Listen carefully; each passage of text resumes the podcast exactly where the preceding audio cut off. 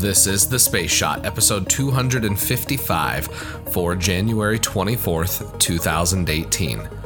Voyager 2 passes Uranus, the Google Lunar X Prize, and Curie.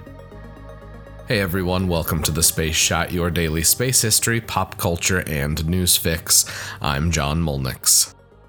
I've got three pieces of news that I want to talk about before we dive into Voyager 2.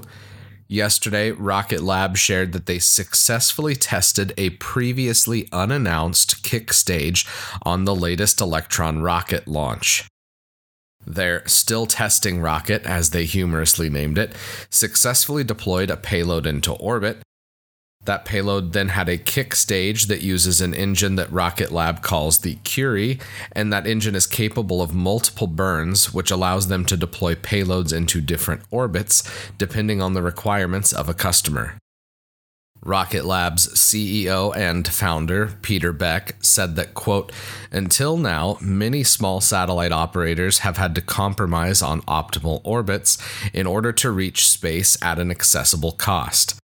The kick stage releases small satellites from the constraining parameters of primary payload orbits and enables them to reach their full potential, including faster deployment of small satellite constellations and better positioning for Earth imaging. I'm looking forward to seeing what Rocket Lab can do to make space more accessible for small sat makers. The second bit of news I've got is a little bit of a bummer, but it's not completely surprising considering the technical challenges associated with this prize. Yesterday, it was announced that the $30 million Google Lunar X Prize will go unclaimed. The X Prize teams that were in contention to win the grand prize for landing a private lander on the moon weren't able to attempt a moonshot by the March 31st deadline. The press release notes that, quote, as a result of this competition, we have sparked the conversation and changed expectations with regard to who can land on the moon. Many now believe it's no longer the sole purview of a few government agencies, but now may be achieved by small teams of entrepreneurs, engineers, and innovators from around the world. The last piece of news I've got today is an update on the static fire window for the Falcon Heavy. The window today opens from noon to 6 p.m. Eastern Standard Time, but there's no guarantees they will perform a static fire today. Follow me on Facebook or Twitter, as I'll be sharing updates as time allows throughout the day. Now for some history. 32 years ago today, Voyager 2 made history when it passed by Uranus, the first and so far only time that a spacecraft has visited this ice giant. The courses of Voyager 2 and its sister spacecraft, Voyager 1, were made possible because of a unique planetary alignment that occurs once every 175 years.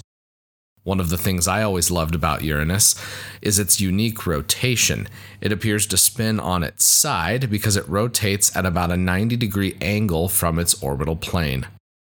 Uranus was the second to last planet that Voyager 2 passed by on its planetary mission. The spacecraft passed within 50,000 miles of the planet as it sped out of our solar system. During this brief six hour encounter, the spacecraft sent back thousands of pictures and a large amount of data on Uranus and its numerous moons.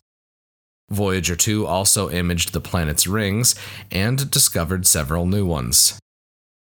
Several new moons were discovered, and existing ones were imaged in greater detail than ever before.